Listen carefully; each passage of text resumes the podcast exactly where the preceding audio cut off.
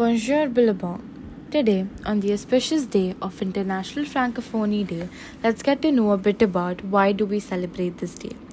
We celebrate the International Francophonie Day, recognizing the potential of language and culture to unite people, to create spaces of solidarity and mutual understanding, and reflect together on our common future. Thanks to UNESCO, 274 million francophones across five continents have an internationally recognized day to celebrate what unites them the French language. In a world where we are so divided by religion, race, ethnicity, gender, political parties, and culture, language unites the masses. March 20th was chosen in reference to the day in 1970 when the Agency of Cultural and Technical Cooperation ACCT was established.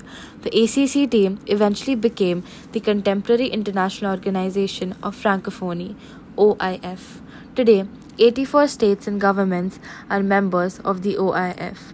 This year, 100 events celebrating Francophone will take place around the world. Each year, all Francophones, meaning French speaking people, come together and express their solidarity and commonness, a recognition of the single binding force that is language.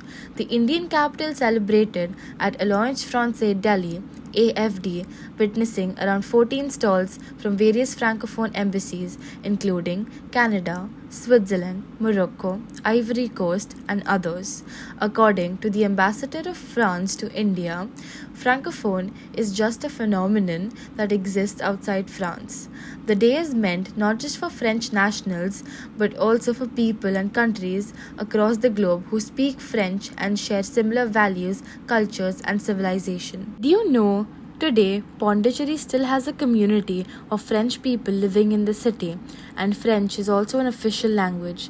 There are about 6,500 French people registered in South India, and of these, about 5,500 are in Pondicherry. It was Arya Dixit from IBDP1 talking about the International Francophonie Day. Thank you and have a nice day ahead.